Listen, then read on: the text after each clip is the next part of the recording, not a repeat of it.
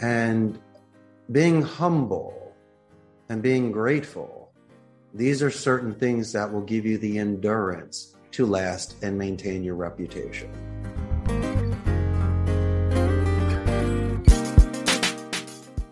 What is up, our fellow Legacy Ninja? It's a beautiful thing when you tap into your gift and understand the power of what you possess. If you haven't done that yet, take the time, do a deep dive, and find out what you possess that you're able to provide others as a tool, as a gift that can impact their lives and help them make that next step, help them see a different perspective because you showed up, played big, and you shared your gift.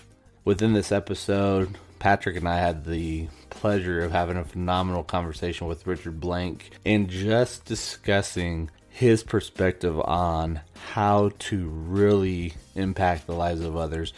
What you have in your possession growing up, and what you can turn around and utilize that gift that you had growing up to go and make a true impact in the lives of others. Within this episode, we discussed the idea of the inside out approach, showing up differently, and the power of connection and plugging in.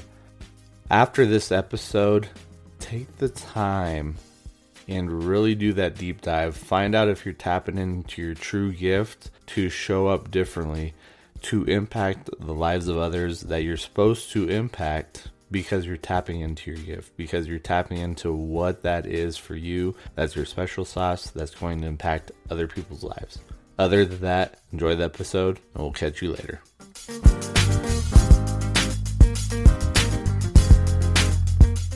What is up, everyone? Our fellow Legacy Ninjas here with another episode. Scott Brandt, Patrick Murakami. And uh, today, the guest that we have uh, for the episode, Richard Blank. Such a phenomenal journey and just his perspective as somebody as a CEO.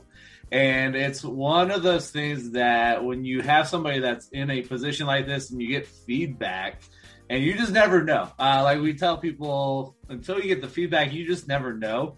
So it's a phenomenal thing to be able to connect with phenomenal individuals, uh, individuals that are doing big things, really has a bigger drive and a bigger vision for what they want to do within society, the changes that they want to bring forward, the impact that when they really sit down and look at it, they're like, I haven't really truly thought about that bigger impact until now. And so, Richard, when you think about the idea of legacy and the journey that you've been on, coming from growing up in Philadelphia, the moves through the world that you've been on, now being down in Costa Rica, and the people that you're working with, the legacy, the business that you're building, what does that legacy look like for you, or what does that pertain to you on what you're wanting to leave behind? Well, first, Patrick and Scott, thank you so much for having me on your show today. I really love your work, and it inspired me enough to reach out, and and here we are. And so, to share my story, I guess my legacy is a that I've been feeding families for the past 14 years, owning my own company, and also the fact that I can increase self reliance and self confidence so these agents working with me receive their dignity. And hopefully, I could be the last boss they ever have. And so they can continue this sort of tradition of synergy and, and treating people well and following certain labor laws and doing all the correct things so they can have their own legacies and a stable business for a very long time. Man, I love that. You know, it's so weird right now with everything. People are trying to find good quality work.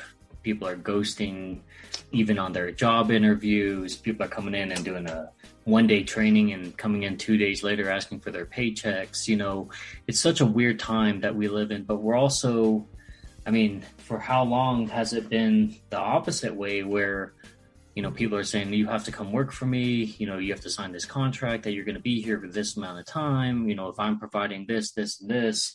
So it's so refreshing to hear somebody that says, you know what, I want these people so that way I can be their last boss.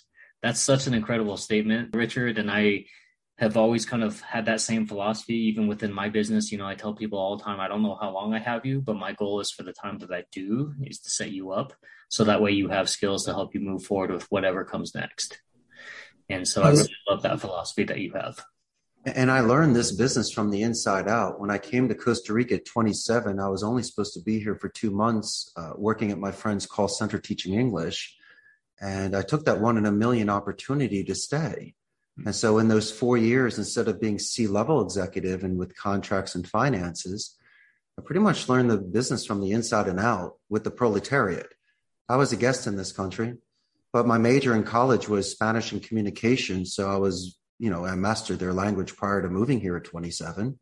So it really gave me a chance to give an amazing first impression, to be embraced, but also to acclimate myself much easier in regards to this new industry that I was seeing where I was fascinated. Anybody that's recuperating their educational financial investment by earning this money speaking a second language, I thought that was incredible. And these were amazing skilled agents all over the phone. And today, it's really non voice omni channel support where people are just filling out forms or doing texting. And so they're almost losing the art of speech. Mm. And so by teaching these sort of advanced soft skills, especially since English is their second language, Scott, I pretty much invested in their future by talking about the thesaurus so they can learn similes and expand their vocabulary to be more clear when they speak. But how about this? When they come into the company, and yes, I have people that jump and come in for training and don't come back it's not like I need to earn their business every day. I have to separate myself from all the other bosses that didn't know their name, hmm. that didn't give them all the resources and onboarded them correctly. And and prior to make a single phone call from me, gentlemen, I, I have a gamification culture here. So I've collected pinball machines and retro arcade machines. And so I have this very safe, neutral environment where people can meet each other from other departments. They can let off steam or recharge batteries or even hang out with their boss there. But let's say it's their first day. Why don't they spend the first half an hour of their day at my center playing games with the other 15 people they'll be working with, knowing the supervisors and me? So when they come into class, instead of just absorbing, they're comfortable enough to start contributing. And so if they make some friends, if they're treated a certain way on the first day, I don't know, Scott and, and, and Patrick, maybe they will come back tomorrow. Like and, and so that's the sort of empathetic approach that I take that has given me very good returns. Yeah. And what I'm hearing essentially is that just you're changing the culture and you're creating that safe space in that environment so people can immediately connect and, and plug in and also understand from the very beginning that this is a very different space to be in. Um, you know, a lot of times with the call centers, and again, I spent 17 years in the call centers. So, oh, wow. Yeah. Yeah. Um, you know, and for me, like on one hand, being in the finance industry, they just continued to tack on more skills. But for me, there was no pay to go with it. So for me, it was kind of like, on one hand, very soul sucking, right? But on the other hand, man, to be able to learn a skill where you can sell on the phone, right? When you can service on the phone, you can read emotional intelligence and you can match tone and pace. And I wouldn't have learned all those things, which would not allow me to be as effective as I am in today's world when it comes to sales, when it comes to you know winning over and inspiring my team things like that. So um you know for as much bad as i've maybe talked about in the last few years as becoming an entrepreneur i do credit very much all those skill sets and the things that i learned to be able to set me up for the next level no, absolutely. And I, am sure since you worked in a call center, you're very familiar with quality control and quality assurance. Yes. There's rating Scott on his KPIs. But yes, Scott, I'm sure you get very good grades asking qualifying questions. But you and I are, are talking about the soft skills. We're also, you're very familiar with a positive escalation where if I'm making a prospecting outbound phone call prior to speaking to you know, Patrick, I'm going to let him know how great Scott was before transferring me the call. And so these are excellent ways for you to show good faith and give a gift. So And Scott, you mentioned about selling over the phone, and I understand the movies and and, and the sort of uh, imagery that we have being a telemarketer and a call center owner, but I see it more as from an educated point of view. Make a decision. I can't force a hand, and also you're mentioning attrition and people not coming back. Maybe it's the campaigns they were offering them. I'm very selective of what comes in here, and Costa Rica is a very strict Catholic country, and so it's not about fulfilling the needs of the client I have to fulfill the need of the agent. Mm. They have to go home and tell their mother what they do for a living. Mm. So I'm not going to compromise any sort of labor laws or ethic codes in order to earn a dollar. But you also brought something else. Uh, Scott, you bring up all this cool stuff about matching people's tones on the phone. And there's something that I do here. I think I've mastered phonetic micro expression reading. So I've seen certain tell signs that people do on the phone, non visual, that will then give you a certain trigger to be able to ask a tie down or a pin down question mm. in order to move a conversation forward. And I also back that up by studying the answering speed because they can't do this subconsciously and manipulate it as they can their tone, rate, or pitch. Your mirror imaging, Scott, should be done in regards to their rate and their speaking level. Because if you're matching their speed, there shouldn't be any sort of uh, interruptions or crosstalk you're matching their style. Why am I doing this? It's to see if in that 30 seconds to two minutes on a first time phone call, in that sort of attention span, to see if there's a change. And I also believe as well, since people are working from home, gentlemen, that there's noise in the background. And so if you hear a dog that could be killing the call, mm-hmm. what you should do is inadvertently and passive aggressively use the Me Too technique. Let them know how much I love dogs, but Patrick, you know this. You got to ask the follow up question What's the dog's name? right. Say Aspen, right? Colorado. And say, Yeah, okay, great. Aspen sounds wonderful. Put him outside. He's too loud. Right. And then when you come back to the call, that's usually when I can anchor you. You're going to say, once again, we're talking about Aspen, but you can say, Excuse me, what is your name again?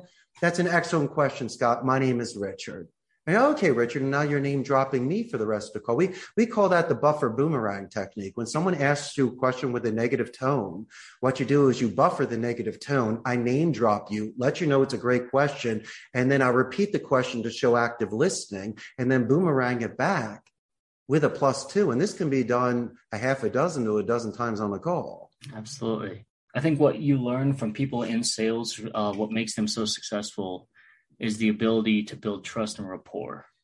And where oftentimes, a lot of times where I'm coaching my team is it's not if you're waiting. So we're in, in insurance world, we're in an uphill battle because insurance companies that are self-insured billion dollar companies advertising on price. Yes. Right. And the premise of insurance going back to like 200 BC is just to restore you back to whole.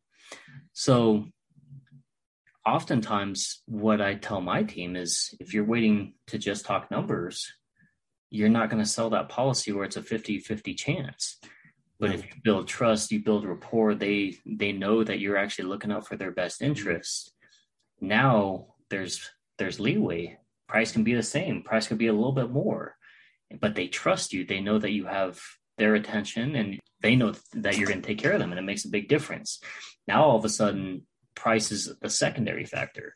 And so um, I love hearing all this stuff because this is the type of stuff that I study, right? Learning interactions, dialogue, you know, how to create rapport with others. So, man, I'm, I'm impressed with the training and the things that you guys are teaching, you know, in these skill sets. So, tell us a little bit about what that expansion looks like when somebody's maybe gone through you know, and kind of learned everything and, and has gone to the next level, you know, what does that look like? Do you guys still stay involved? Are you guys investors into some of these things with people maybe going on the next level? What does that look like? Oh, you're always investing in their momentum. I just want to take one step back for a second in regards to these quality insurance calls that you're talking about. Yes. I think individuals should take another 30 seconds to a minute to do some due diligence, maybe look up a website, maybe look up a LinkedIn profile so instead of just calling you sir, we can talk about the 17 years you had in the in the center or where you are. Uh, we live in the United States and have those things in common. And so today, since a lot of people are not answering the phones or people are downsizing or working from home, a lot of the strategies we use in some of the verticals that we have is by sending emails and leaving voicemails because mm-hmm. a lot of the calls you're just catching people the contact ratio is a lot lower mm-hmm. so my suggestion is instead of blasting out 150 emails a day why don't you do 120 and take a little bit of extra time to congratulate somebody on a promotion or do something in regards to the company culture mm-hmm. and so i have seen an increased ratio of responses in regards to these custom made voicemails and emails. And if you're even talking insurance, why don't you Google map where they live and talk about the beautiful white porch and how they spent the last 50 years in that house? And so those are the sort of things. And, and I couldn't agree with you more. I almost tell them to put the checkbook away and I just want to talk to you. Yeah. At the end of the call, you know, after I've lasted 15 rounds and you've given me some country time lemonade, then we can talk about um, the other steps but I love asking follow up questions and looking at photographs and finding out people's histories because those are excellent ways to find tons of things in common. Absolutely. But it's it's a beautiful thing, especially coming from somebody in a position like you are, Richard. That CEO position, actually taking the humanistic approach when you're working with individuals, when you're working with your workforce, your agents that are there to help with the business to grow the business but your approach and your view is really getting to that human level and taking a interest in who they are as an individual and i think that's one thing that a lot of people have lost in today's society is taking the time to get to know somebody at a human level mm-hmm. and so i think like with our initial call that vulnerability piece, that transparency piece for somebody in your position, what you're doing really does set the standards for somebody that is, if you're trying to grow, build, take the time and look at where you're at and say, is there something else that I need to do? Do I need to adjust? Do I need to get at a different level that maybe I'm overlooking? Because we've got so quick in society where it's the microwave, the instant gratification, Amazon two day prime, you get it right away. And we miss out on that humanistic aspect, which is the sad part because we're missing the core piece of the person. Well, let, may I share something with you? Since I'm a CEO of a company, I have leverage. I can hire and fire you. I can make or break you. I choose the former and you judge somebody's character during chaos or during good times. And so, what I have done, and maybe it's just the way that I was raised. First, I'm a guest in this country here. Mm. Makes it very humble the fact that I've been accepted and grew a business.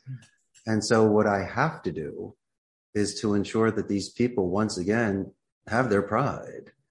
And I wish I could give you a financial tip and trick or a cracked CEO code that's the million dollar answer. But, gentlemen, it's really just as simple as the relationship that I have with the people, mm-hmm. besides learning their language and giving them job stability and making it fun as well. I am setting that example that a CEO does know your name and does break bread with you. And as much as people are surprised, it seems normal to me. Mm-hmm. And these other people have the opportunity to do it and they don't. And I don't know what people the stereotype of a fat cat business owner that should be bah humbug and firing people and kicking dirt in eyes. Well, those are the sort of kings that didn't last very long. And as I'm going to say before, I'm really only as stable as my foundation. Yes. I've had people with me over a decade. And these are the individuals through uh, delegation and through internal promotions have risen the ranks to floor manager and chief technical officer. And I couldn't be more proud. And these individuals not only speak for me, but they walk with me. Mm. And besides the money, if you can ever experience that sort of commitment, relationship, and bond, that's priceless. I can't put a, I, I can't put a number on that. Right. And being humble and being grateful. These are certain things that will give you the endurance to last and maintain your reputation. Love that. yeah. I'm like, so how do we sign up for training with you, Richard? Bring my Uh, just watch this video today. You'll do just fine.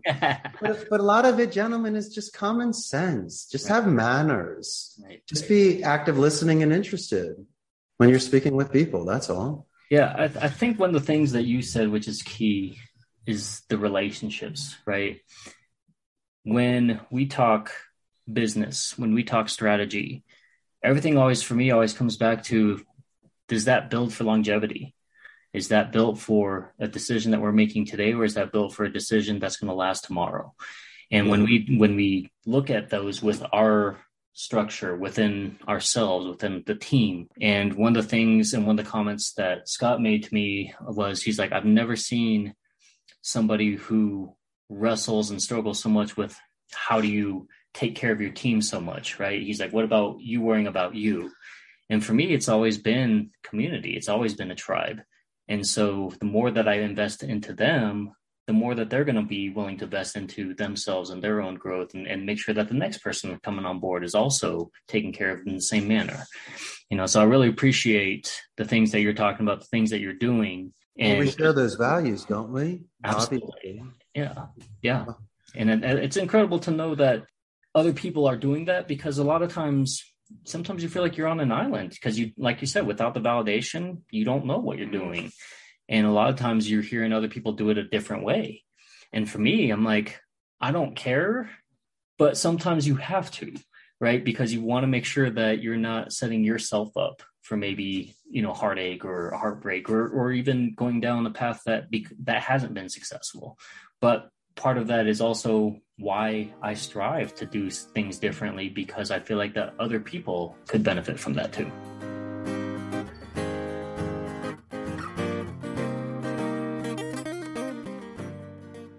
No, of course. You know, once again, if you can't settle on yourself, how can you expand to others? And so I think people gravitate towards you.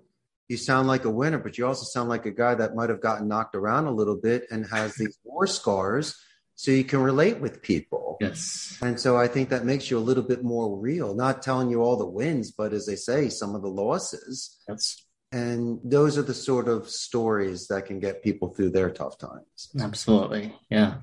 Man, you hit it right nail on the head. So, you know, with that process of, you know, when you see people going into that next level, you know, a lot of times for me, what I found is I'm super excited. I love to see the growth, you know, that people have gone and you just never know who's going to show up or who, what, what somebody else is going to do.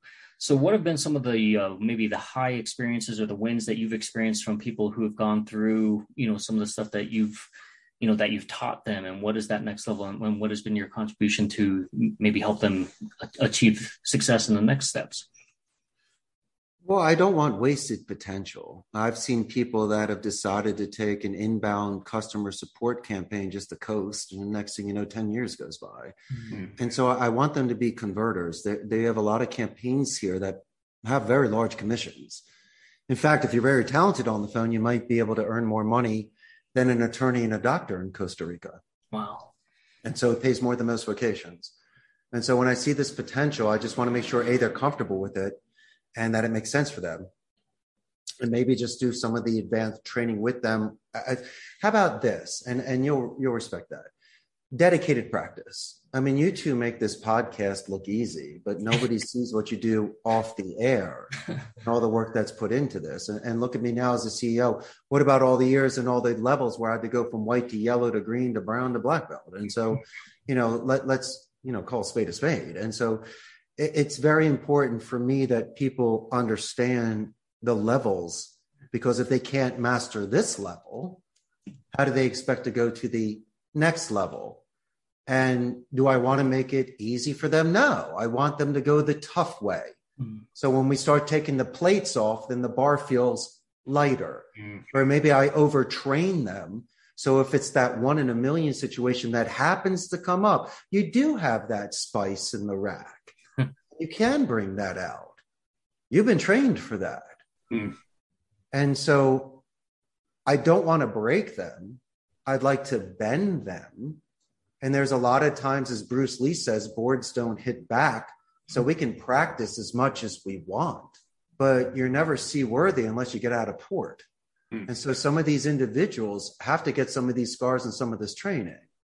But instead of once again acting, I would prefer that they do more reacting.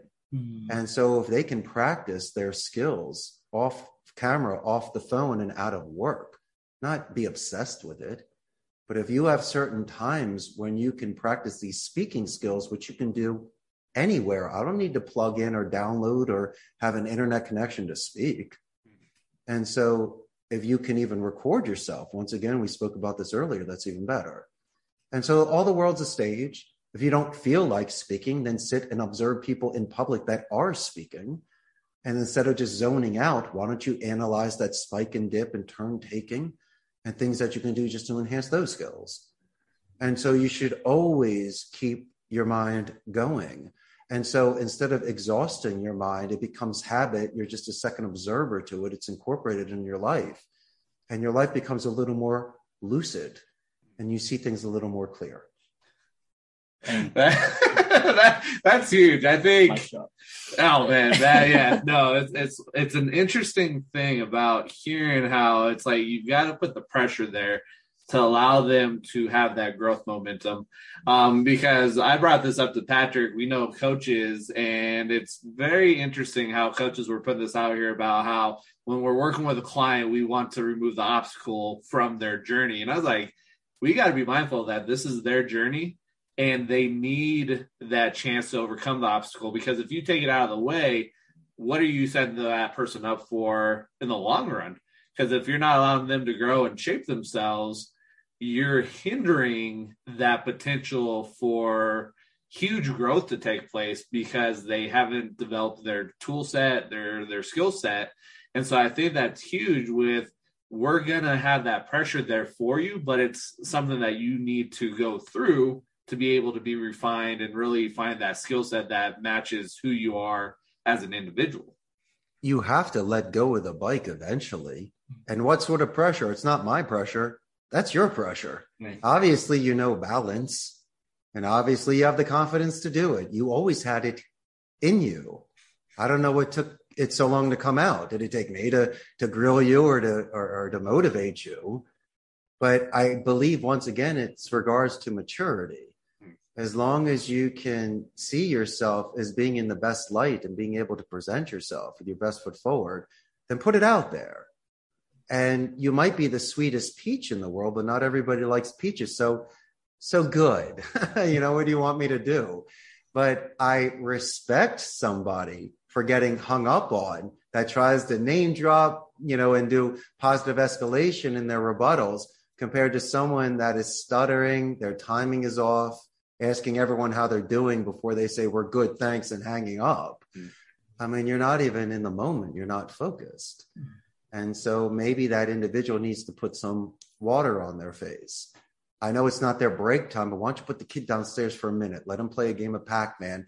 Let him recharge his batteries come up. Or why don't you just have him on non-ready status? Why doesn't patrick sit next to scott for a minute? Because scott's on a roll and, and listen in on a call and high five him when he's closing another. And then maybe from that buddy system, then you get your groove back. And so I believe that if somebody pauses between calls and can get that sort of energy from someone sitting next to them, I'm not going to yell at you for not making that call that hour. Obviously, you're learning something from it. There's momentum there, there's high fives there. And don't kid yourself, you're still going to hit your numbers that day. But that's the sort of teamwork where you high five after a goal or if somebody gets a deal, you do the Hall of Fame call in the training room and you still, you know, you're still on that rhythm and on that energy. It's still hot. And then the person that got the lead in real time, because it just happened, can stand up and go play by play. And then he'll probably miss one part of asking a name or a question. Everyone teases them. And it's just, that's how you grow because there's never a hundred percent call. There's always a 95. There's 5% wiggle. You don't know what happens. And maybe a natural stutter sounds better. Maybe a triple name drop someone just to get their point. I love things like that because it's still raw. And as long as you can keep that sort of momentum, it spreads on the floor. So if you got something really hot, get everyone to listen to it. It feeds, get them right back again. And then don't be surprised if the numbers double. momentum is such a huge piece because for some people, they think that momentum is really hard to gain, but it's just a little bit of start is all you need. And sometimes surrounding yourself in the right position with the right people or, you know, as business owners, as entrepreneurs, right? We're always talking about trying to up our circle. I think that when you do have that transference of energy, right? Or somebody's sitting there and, and, maybe they're just not focused, and then all of a sudden they see somebody else, right? There's a little bit of that friendly competition as well that kind of makes all of a sudden that chip on their shoulder come up and somebody's ready to go. I love that stuff. That's the type of stuff that kind of gets me really excited when I see people who are energized about not only their performance, but also wanting to see other people do the same thing. How about, how about this philosophy? Me today, you tomorrow. There's no competition. Everybody equals out at the end as being aces, mm-hmm. and the team wins overall anyway. So who cares who scores? Right. And what I love the fact is is the selflessness, and when people are not egocentric, and someone that is, let's say, your competition because they only make you lift more weights in the gym and, and work harder, but they're the first person to stand up and walk in front of everybody and to give you that five. And the tribe appreciates that. And they know that's a cool moment because if you think about it, Ali and Frazier, as much as they were boxing against one another, they loved each other and respected yes. each other. Uh, uh Foreman was in there too, excuse me. And so those three really had this sort of bond, even though they're beating each other up. that was a brotherhood. You should the respect. I love watching the old videos. And if they didn't have one another, they would have never been such amazing mm. champions. Yes. so uh, the the interesting thing is you've had the journey come from Philadelphia. I know you talked. You had some time here in Colorado Springs that travel through the world and the interactions that you've had when it comes to because you've talked about the idea of gamification and bringing it at that level to interact with people what really drove really tapping into gamification when you're working with individuals when you're building your workforce when you're just working with individuals where did that passion with gamification come into play with how you incorporate your daily tasks with individuals well, you did mention the magic word, which is play. And I find that the best relationships are built through play. That's why recess was always my favorite class back in the day. I just felt it was very important just to have a that neutral environment. And also, I guess when potential clients come to visit me, it says three things. First is, why don't you have a game room in your office? Second is, this is how I treat my people. And third is, this is how I treat myself.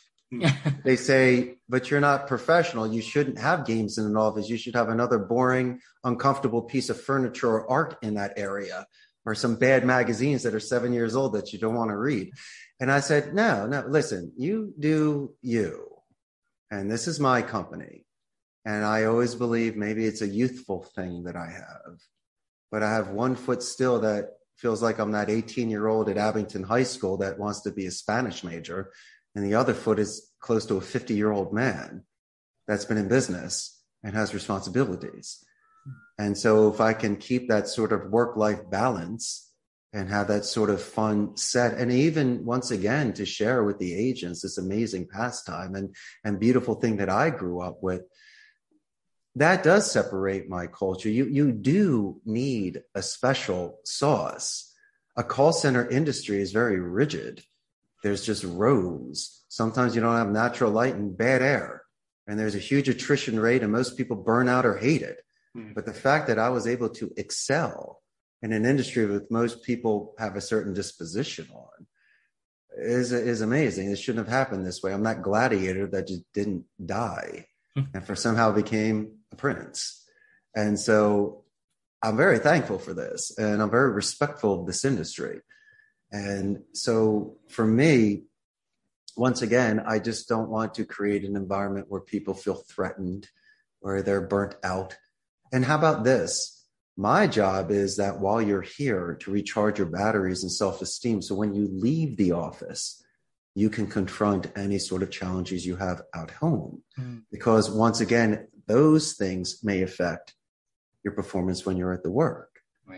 And so I can't go home with you and I'm not going to pry and ask your information. But I also realize that my agents are human. And as I mentioned, they may be taking care of their families. And so that's very important for me. And if I can keep that sort of level head, I can look at them in their eyes and they can look at me in the eyes, and we both realize that we are supporting one another. That's crazy. It's not crazy because it's so uh, unreal. It's it's crazy because I feel like it's a mirror of what I'm trying to project, right? I feel like that these are your all the things that like these are not what traditional conversations amongst business owners are going through and, and so to be able to have this conversation with somebody who's actually doing that and you know has instilled the things that i'm trying to project you know out there and to know that it works you know so that's the verification that i needed you know for everything you know so thank you richard i mean this has really been kind of humbling but um, but also at the same time a, a really big eye opener for me to realize that I don't have to maybe hold myself back in regards to how I want to take care of people, especially my my staff. Doesn't it make you feel better to know that you're not alone? Absolutely. And that, and that the three of us gravitated towards one another because of the shared values. I don't know your family, but I could assume that this is how you were raised by your parents and grandparents. And so you're just doing it old school way, just like me. And that's very easy. It's like telling the truth. Right. I can tell the same story today as I can five years from now. Mm. And so, as long as I keep this sort of very simple structure of ethics, morals, and just being a great guy, mm. you know, I, I wouldn't be surprised that this lucky streak that I'm on does not end anytime soon. Mm. the phenomenal thing that came out of that whole thing was you were talking about creating a space to help somebody recharge to go out into the world that you may not see. And that's a perspective that I've never heard of somebody actually highlighting or bringing to the forefront. So it goes into the aspect that you talked about. You've got 150 people that you're helping feed their family. You're helping giving a space that they can recharge have that safe space to be themselves because you don't know what's going on outside of the business. That's and correct. so it's it's one of those things that that perspective is for a legacy ninja that's listening, really taking that deep dive and understanding the power of what you can create and the ripple effect of what happens if you take a different perspective if you make that micro shift, like Dan Mangina has talked about, that micro shift, what does that do for you in the long run? Well, it's just about positive reinforcement. I mean, it goes both ways. Simple physics, action, action, reaction, for me to them and them to me. And so I, I believe that things are done naturally and that the market speaks Mm. And if you can have certain relationships and people have been promoted and you become financially stable and you have this sort of legacy and influence when you're a guest somewhere, so you're not even on a home court advantage. These are the sort of things that I, I think about and that make it very easy for me to discuss my success or thoughts with people because I, I, I don't have some sort of seminar that I'm selling. There's not a book here today, gentlemen, that I'll be promoting on your show. In fact, today was really much to put wind in your sails as much as you are to mine. And I, I couldn't thank you enough. And, and your audience doesn't realize this as well, that there was some communication, actually multiple communication prior to this podcast today. It was, it was scheduling and it was the fact of qualifying myself to make sure that I'm appropriate for your audience and then we got on a call just to make sure i was real and that and that i once again was a good fit and so your audience has to realize that there's two professionals here that are just not investing their time for for yucks and and, and for ego you two are on a bigger mission to it's not even building your business how did I? There's no money exchange today. So why are we even here? We're here because we're three professionals that are sharing ideas and energy. And hopefully, as you were mentioning earlier, so that there are others that think similar to us. Mm-hmm. And so I really respect the work that you're doing. It's selfless. And once again, you're just giving. And if you don't think that this is going to come back in spades and that the stars are going to be aligned, you're, you're sadly mistaken. I'm going to be very excited to see how much higher you fly and further you go with this work that you're doing right now. thank you so much for that. You know, there's so many times that we've had these conversations, and neither one of us has ever said, you know, when is the time coming? It's just a matter of if, uh, or when, rather. You know, and one of the things that has always been good, I think, about the symbiote relationship that we've had with the podcast is that we get so much out of our guests and we didn't we don't anticipate it. I mean, we get really excited. We go through this conversation, and as I was telling you before we started, you know, a lot of times I'm meeting you for the very first time two minutes before we hit the record button, just like today. Right. But I love that because it gives us the ability to have real, raw, authentic conversation, and it allows me to hear your story for the very first time you know scott uh highlights some things but he he doesn't give the whole farm to me which is really nice because he knows he's like just wait right but also he's not he, he doesn't know so much either because he gets into the conversation. He's like did that really just happen on our podcast? Did we really like man there were so many nuggets that were dropped in that. And just so you know it goes both ways. I mean we're we're so thankful for you know your willingness to come on your time and you reaching out because like scott said at the very beginning the validation isn't necessarily always there but I think that we're confident enough in regards to the conversations that we're having that we are going to find the right people to be able to continue to have that. And so far, it, it has worked out probably better than I could have ever imagined. So, but yeah, thank you so much for you know for acknowledging all the things that go in there because a lot of people just think that they just come on, mm-hmm. hit the record button, and go and put it out there. You know, there's so much thoughtfulness in regards to how we want to structure our conversations, the things that we want to hear, and the things that we want our audience to hear.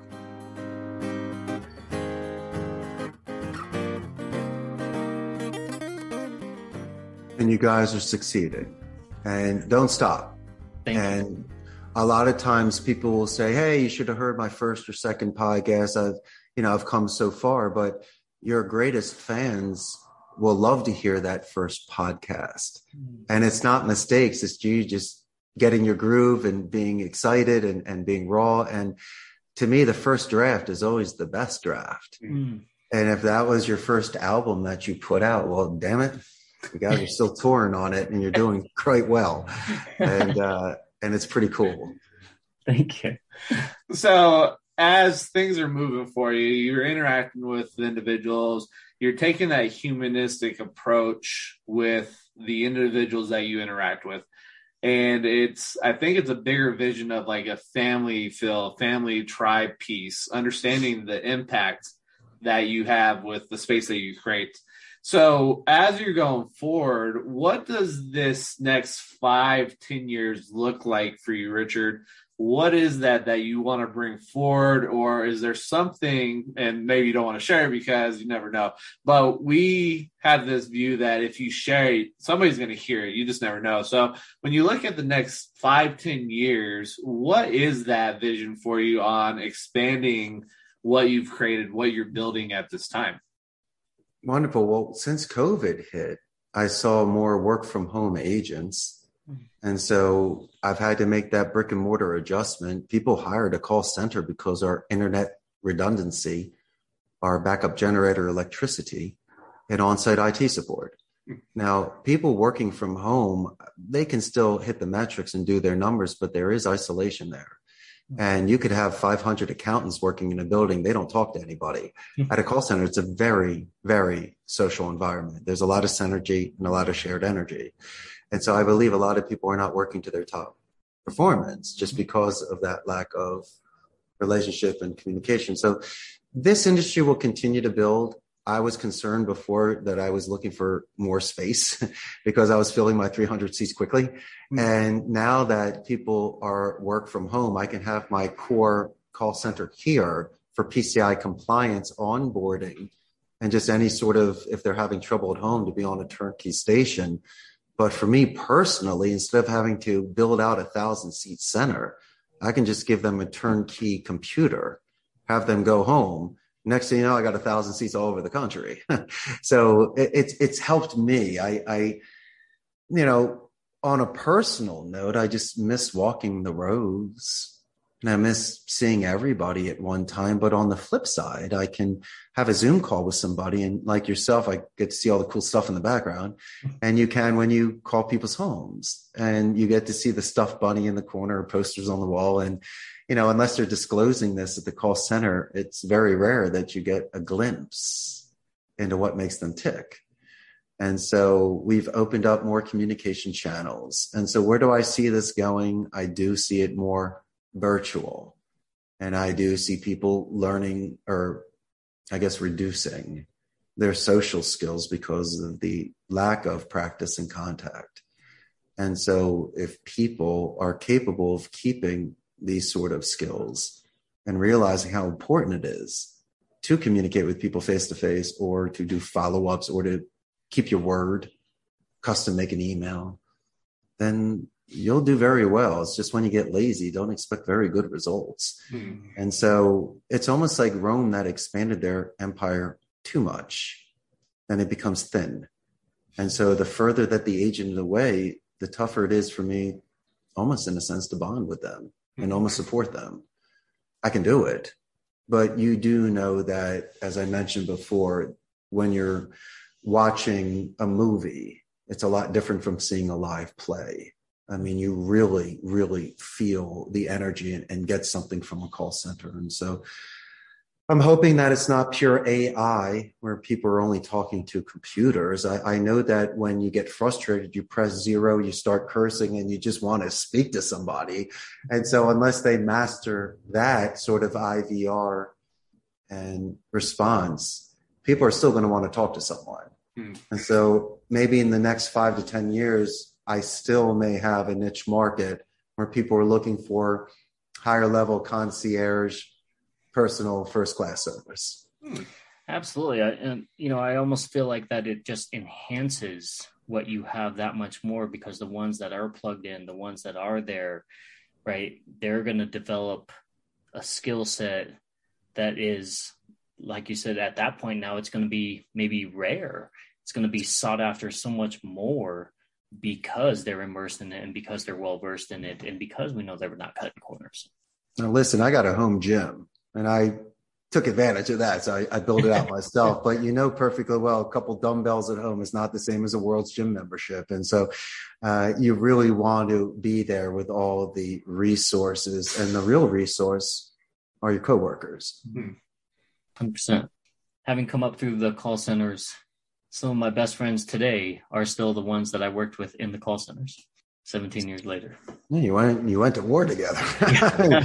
Y'all got cursed out together. What do you what do you want to say? Absolutely. That's funny. but it's, it's interesting to see how the relationships develop and the length of the relationships. And so, Richard, for yourself, what's been a highlight and what's been a challenge that you're thankful for that's taken place in your life? And what did that lead to by overcoming that challenge? Wonderful question. The highlight of my business is promotion from within, seeing people grow at my company. I, am so excited for that. The, the seed turned into the oak tree. anyway, that's amazing. Um, the challenge for me, once again, I am bilingual. I studied Spanish in college and I have the experience, but it's still not my native tongue. Mm-hmm. And so when there was a situation where something was escalated and people were emotional, I had to calm down for a minute, let them express themselves in their native tongue. Please back it up with English so you doubled it up so you're consistent. I, in turn, would give my point of view in English first, back it up with my Spanish. And hopefully, with that 5% overlapping, we're consistent. Mm-hmm. And so there might be certain things, and we mentioned outside the office, I don't understand a cultural thing or even just a pure home court advantage language thing. And if I couldn't control it myself, I'd have my floor manager come in and speak for me. That was my challenge. And, and it was very rare that that happened. But when I do realize that there is a code red and an escalation, you got to be very careful and delicate in regards to how people are expressing themselves. Challenges are one of those unique things that a lot of people will shy away from, and they don't understand the power of embracing the challenge and going and doing a deep dive and saying, okay, what did I learn from this? How did I grow? And what can I bring forward? And so it is one of those interesting things to get somebody's perspective on what has been that challenge that they're grateful for that has taken place. I have some good special potion for you that will protect you in those situations. If you walk into this with a mindset of good intentions and good faith, then regardless of the outcome, you represented yourself in the best light. I, I can't guarantee that you're going to change your mind, but what I do know is my composure hmm. and how I'm going to very much listen to you and see if there's a certain way that we can meet in the middle or at least to be able to diffuse the situation. And so I, I do walk into, and even if they're throwing tomatoes at me and, and they're upset because I'm a North American, I'm a business owner, I don't have hair anymore. There's always going to be something that may upset somebody. And so, as I say before, if, I, if I'm going into this situation non threatening and, and trying to be at peace, I'm pretty much okay with the outcome and what happens. Richard, when you look back upon where you started, when when before all of this, to where you're at now, did you ever in a million years think that you would be where you are today? And did you have any tell signs from the time that maybe you were little to realize that you're on the right path or trajectory? Maybe something you didn't understand uh, from a young age and, until it finally hit. What a great question. What I didn't understand were the opinions that were provided for me in a predestined career. Mm. My great grandparents came over from Europe, from Romania, Russia, Germany, and Poland. And at the turn of the century, my uh, mother's side of the family were tailors, and they created a business in New York City, Dream Dogs. And my father's side came over, and they were doing like the Sears Roebuck manual that they have, but they were doing uh, layaway for consolidated home furnishings as that's how they earned their money. So they were entrepreneurs. They came over and learned a second language. They started from scratch. And so for me having to follow in my grandparents footsteps of harvard law my father at columbia business and my brother at washington and lee university mm-hmm. those are some pretty high bars to hit yes. now i didn't graduate private school i went to public school and my grades were good but not good enough and so without my college recommendation letter from my principal, I don't know if I would have gotten into Arizona. I mean, I'll be forthright with you. And so at that age of 18, instead of becoming a doctor, an engineer, you know, in law, what I decided was to double down on my favorite class, which was Spanish and communication. Because if all of my friends could not speak a second language, maybe I could be marketable. Maybe I could get a job and have leverage and not have my parents grill me. And so, with my great grandparents being entrepreneurs and moving to another country, me learning a second language, not wanting to do homework for the rest of my life and be miserable, I almost convinced myself that if I ever had the opportunity, I would be ready. And this one in a million shot hit. And I took it. And now, if you can get past your parents' guilt, you can pretty much live anywhere in the world Hmm. And I didn't disappoint my parents. They just, and, and, usually it's like a naysayer or gray believer. These are the people that love you the most. They might say N O, but gentlemen, it, it's really that they don't K N O W. Enough about what I'm doing. No, I, I wasn't being a recluse. I wasn't breaking windows and, and, and just going crazy. You're looking at a young man that had momentum in regards to languages. And I was getting a lot of positive reinforcement from my teachers and peers. Hmm. I volunteered in college to work for Telemundo and they accepted me. And post grad, I got a job from my Spanish. And so, what are you going to do? I mean, I kept doubling and tripling down on myself. And, you know, it's almost like an 18 parlay. I just kept winning. Mm-hmm. And so, why would I stop this sort of momentum? And now it gives my parents peace for the fact that I am feeding these families on financial stable. And I'm able to speak of myself, my organization, and my network in this sort of way, they realized that they raised a very good son. I love that. You know, the whole story of, you know, parents and grandparents coming over. So, you know, my grandfather uh, came over basically from Japan post Pearl Harbor and basically thought he was going to be a farmer, hated it. Ended up getting his citizenship and, and joining the U.S. Army. First duty station was in Honolulu. Nice. Absolutely hated by everybody, right? Because oh, he's a man. Japanese guy in the U.S. military. So the military guys hated working with him. Japanese people hated him because he was working for the U.S. Mm-hmm. military at the time. Yeah. You know what? 22 years U.S. Army.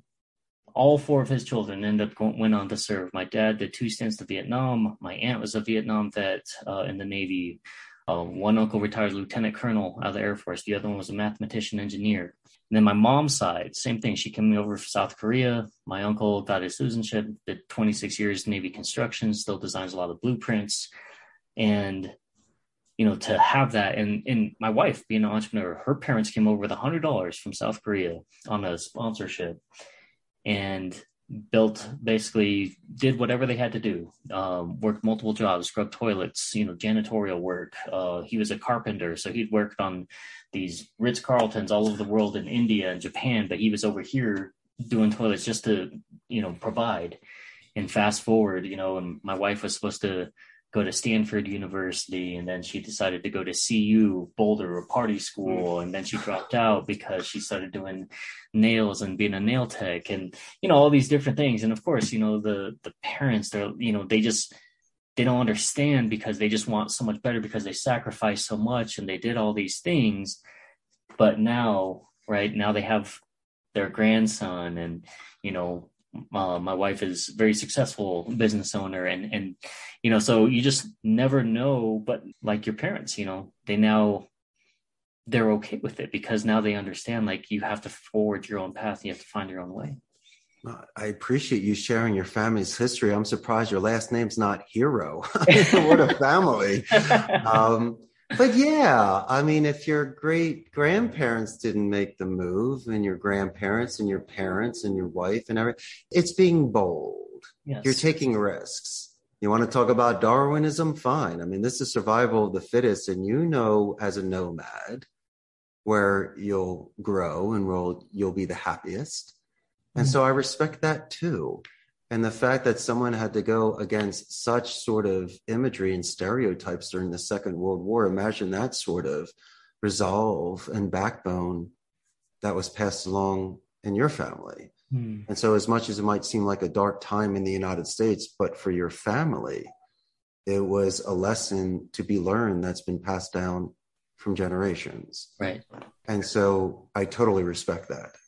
Thank you. Yeah. I just, you you're bringing out so much uh, out of this right now, and I appreciate that because a lot of times there's so much on the surface, right? And so many people are are really reflecting on just the now, you know. And for me, I feel like that when you find the people, when you can have that open dialogue, when you can really have true conversation and it doesn't matter because you know that the dialogue is going to be great because it's being reciprocal because you're building that rapport. You can talk about things that have happened in the past. You can talk about you know projections of what you think maybe look like in the future and you don't necessarily have to agree but the fact that you know that you can have the conversation and that someone is willing to listen and vice mm-hmm. versa.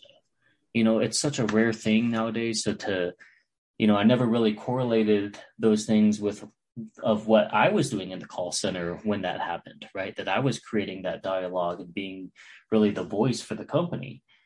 But had I been taught that maybe from early on to realize that, you know what, I am first line, um, you know, as and as a frontliner, I really make or break that impression of the business. Maybe I would have realized my importance was much higher than just being, oh, I'm just the, the low guy on the totem pole.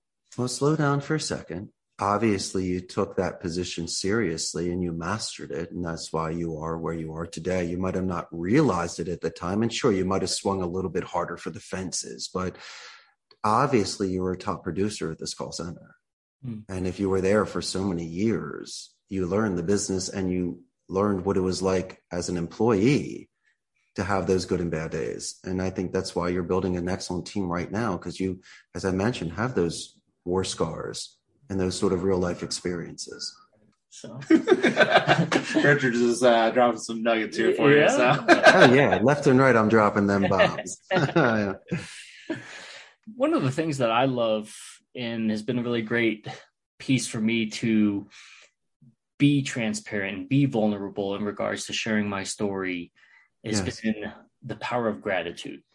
And for somebody who's actually gone through, you know, multiple suicide attempts to come out to where I'm at now, you know, um, I refer to it often as what we call the beautiful struggle. And this part of being human, right, is to realize that you have the ability to learn when things don't go the way that you want. You have the ability to adapt, you know, and and this human spirit that allows us to continue to press on even when things look very bleak. And so as you look back and reflect on your career, your life, you know, are, is, is there any specific pieces of gratitude that you would like to maybe highlight, uh, maybe for the first time or just uh, in general? You know, for us, it's a piece that we really love in regards to our segment to be able to maybe even just give that thank you publicly to anybody that might have helped you along the way. Of course. And thank you for sharing that personal information about yourself. And it's something I've never personally experienced, but I try my best to understand where somebody could be at that stage in life. And I see it more as a forced march that people have to do. And I can almost relate it to the people that can cross the ocean, get out of the desert, or, or leave the mountain when they're exhausted and have broken bones, but they still find something in them hmm. to continue on. And so I don't know you very well. Obviously, we're friends and we're going to learn a lot more about each other in these years, but there must have been something during those days that only you know about hmm. that got you to pick yourself back up, to weigh the options, and to realize that one thing was more important than another. And and forced marches are fine as long as they don't last too long. Hmm. And when you're on this march, what you can do is start picking up things along the way. You can't maybe carry it, you know, with you the whole time, but there might be some food you can have, wind on your back, Hmm. resting under a tree.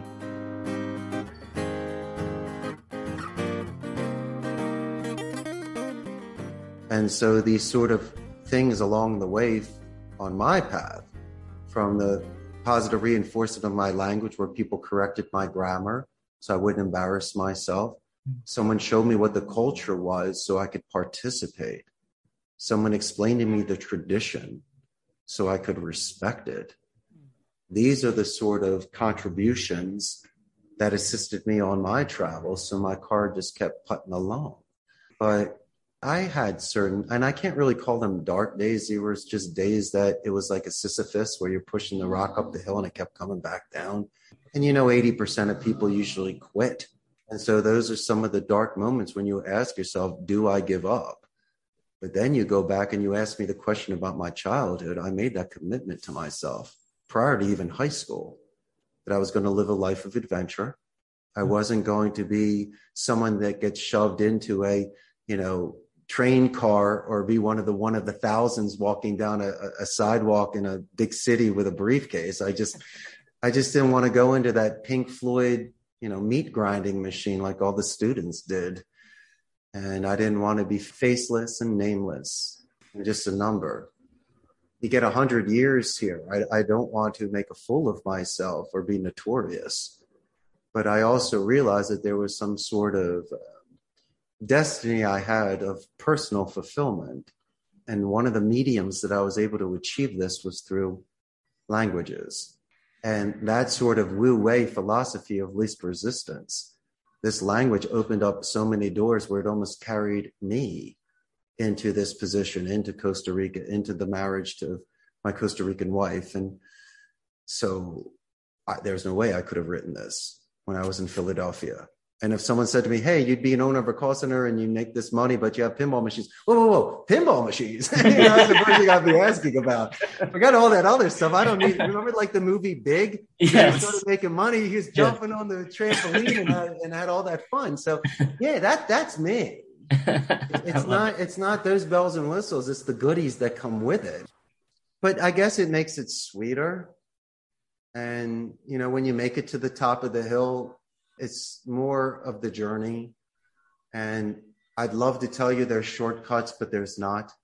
And there are days when you take five steps back where you mm. have a flat tire or some, or there are some times in Costa Rica the rain comes down and I'm going to suit outside instead of running somewhere. I go, man, screw it. I just put my arms out. I take it. Ruin my suit. Let's just do it. You know, it's it's almost like uh, was it Lieutenant Dan in Forrest Gump yes. when he was on the ship. Yes. And so there's certain times when yeah, let it rain on me because if that's the worst thing that happens to me today that I ruin a suit and I get rained on, I'm having a great day. So that's an excellent way for me to dance in the rain. And so my agents look outside and what the hell's wrong with Jefe? don't worry about Jefe. I, there's a method to my madness. Just, just be patient. Just be patient. Oh man, that's awesome. No, I think that it's it's interesting because when you had recorded your solo episode, and that was last year, wasn't it? That was mm-hmm. September or something like that. But you actually talked about the the journey and having the flat tires and a couple steps backwards sometimes and it's just interesting how when we have conversations with individuals with guests on the show, how things that we've discussed or highlighted and how that comes to the surface by somebody else sharing that perspective. It's one of those things that it's like we're not just speaking just to be long winded. There's things out there that have happened. And so if we can share a perspective that's different from ours, but somebody's given something similar but their own perspective, it's a huge thing because that could be that one perspective that somebody needs. And it's not coming from us, but it's coming from the relationship and the connection that we've had with somebody else, with allowing them to share their perspective and just the power of what that does for somebody else down the line. When that is, we don't know. Um, but it is a phenomenal thing just to see the interconnection piece from things that we've talked about and we've highlighted. So I appreciate that, Richard, and just for yourself and it goes back to just the vulnerability and the transparency piece because I we talked about this during our pre-call was you don't get this from a lot of people that are CEO at these bigger positions because they're trying to have this facade and they're trying to keep this perspective to keep everybody else in line and it doesn't work. And so that perspective of what you shared is huge and I appreciate that just being open and transparent. Well, you would have been my friend if I was plastic. I know I'm wearing a suit right now, but I'm I'm still just a man, and I did this out of respect for you and your audience and for myself. But I don't know who they're trying to kid or what game they're trying to play or what actor they want to be on television. Mm-hmm. The real life are the people that work with you and have to go home at night. Not you to your mansion where you can eat your caviar and get fanned by your swarm of servants. No, and so you also have to realize you were in those shoes one day as well. You might be in a comfortable position today, but who knows tomorrow? And not saying that you should be paranoid or carpe diem, but I don't understand today where these CEOs have this sort of image that they need to portray. And so I could be down here driving a hundred thousand dollar car and I could but I also realize I'm in a third world country. I don't want to rub that in people's faces. And also, it might make me a target. And so, what are we trying to do? And I'd rather you judge me on merit. And I even mentioned earlier that what's so important in the States for this image that you're talking about and the flash and the cash and the and all this stuff, a lot of that doesn't mean anything here. Mm-hmm. So as much as I'm going to try to impress somebody with something, doesn't mean anything. And so I had to readjust my values on how I was raised mm. and the influences and images that I was supposed to live up to.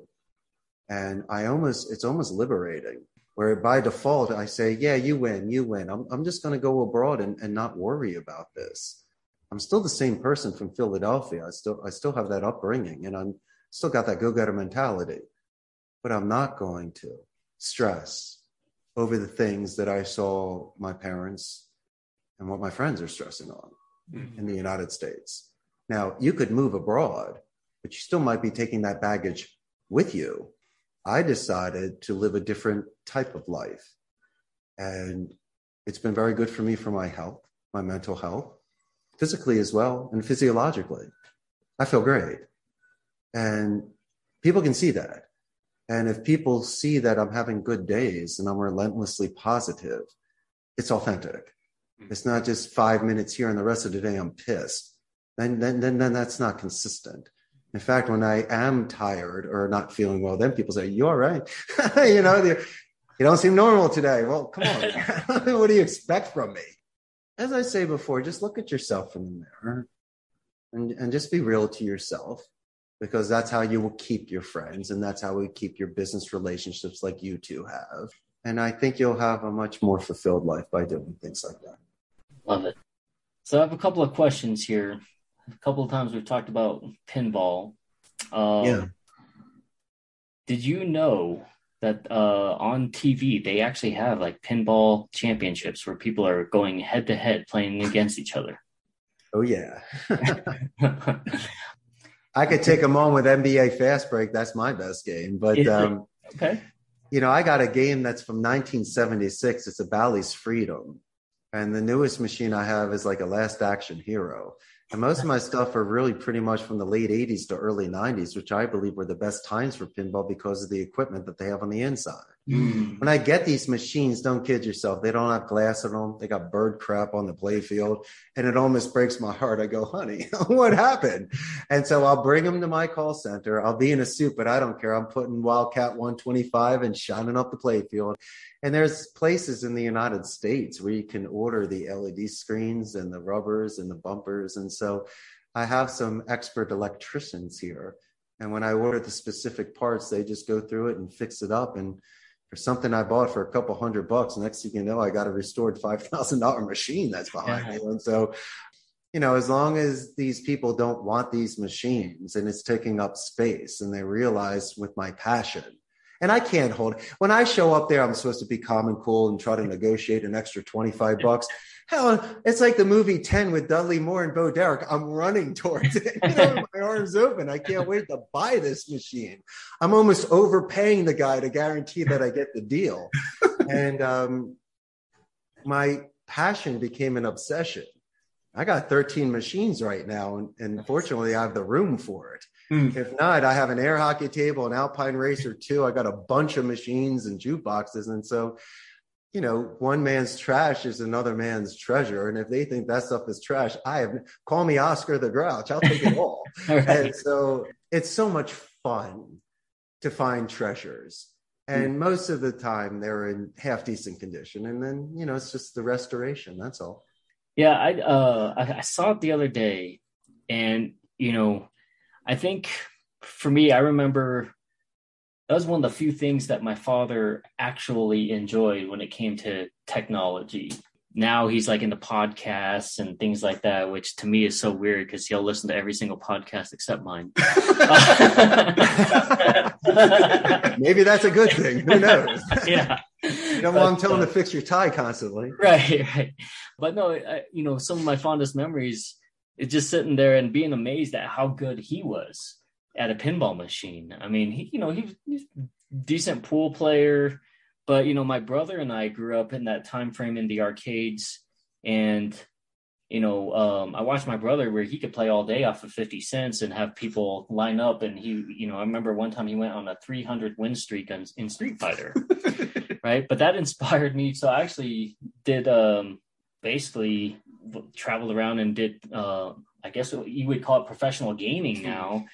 Long before what they have now, where kids can win like a million dollars from these tournaments from home, we used to have to like travel and drive, and you know we'd drive 400 miles to Nebraska, 500 miles down to Texas and California, and have all these things. You'd have like 10 guys packed into one hotel room. We all smelled awful, you know, things like that but to go from that but you know but there is something cool about like the vintage piece and and the lights and and you know how it really stimulates the brain but you but you there's still a manual control to it and a skill set that you control it for the most part an extent right? I mean there's certain times where it just goes right down the middle can't do anything about it.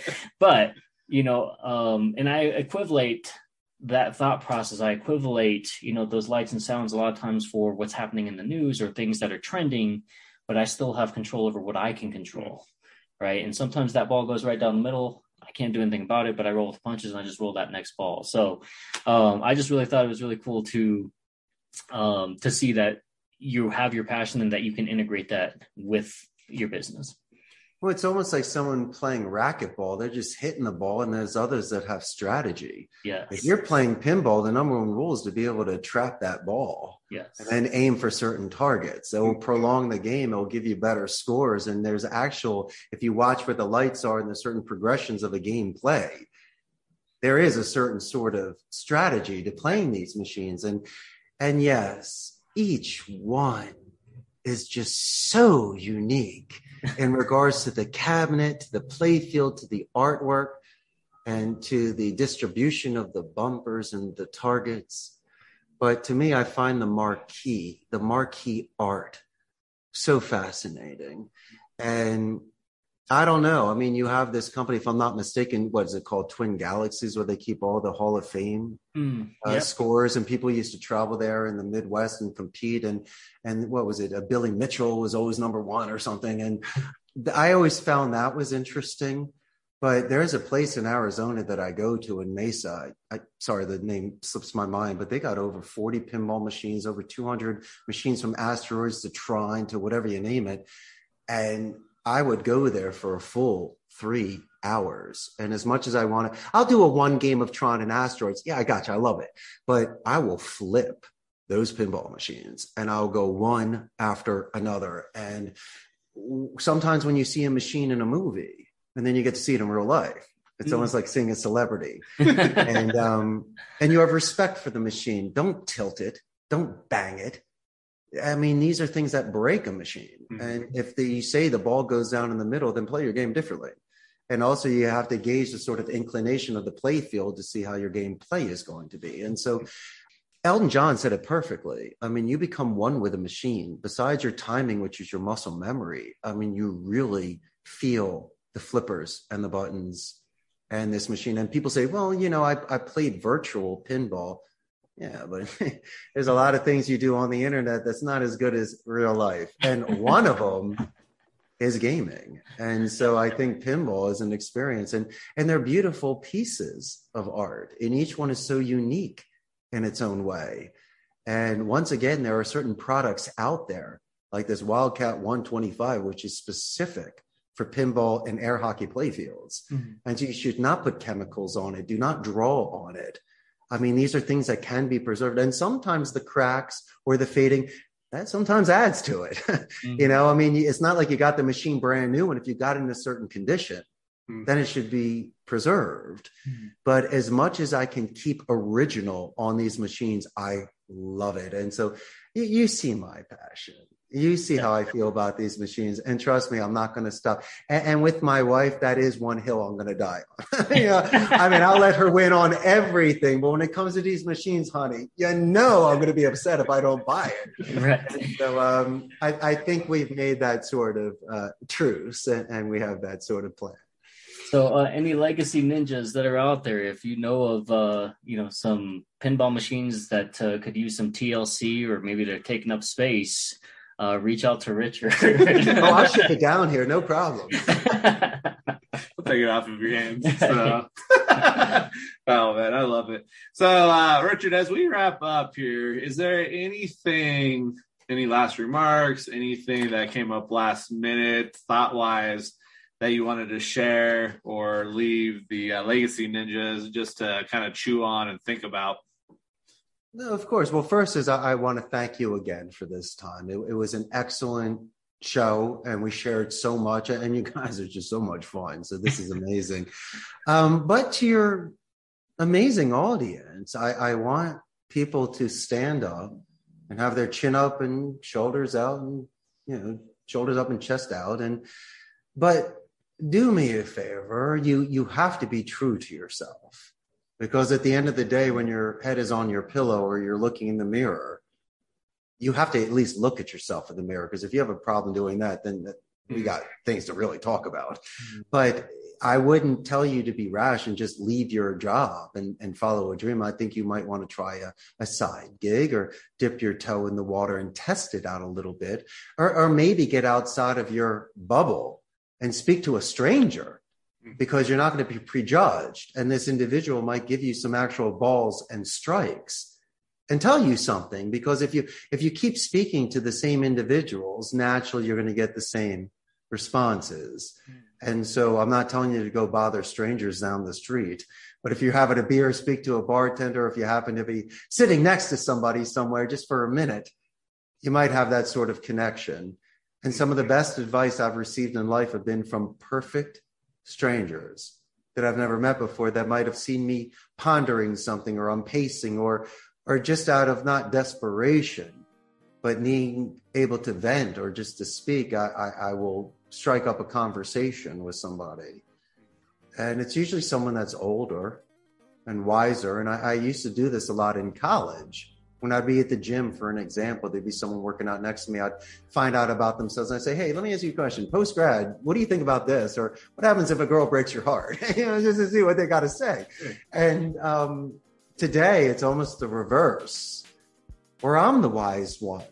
Mm. And people are coming to me for questions. And, and so what I try to do is to give not just the best advice, because I don't know if it's the best for them but I can give them advice that has made me successful and discuss certain choices I've made that got me here and other choices that, like in the book Choose Your Own Adventure, where you fall down the trap door and story ends. and so I, I have to give both sides of the story so they know what's hot and what's cold mm. and what's safe and what's dangerous.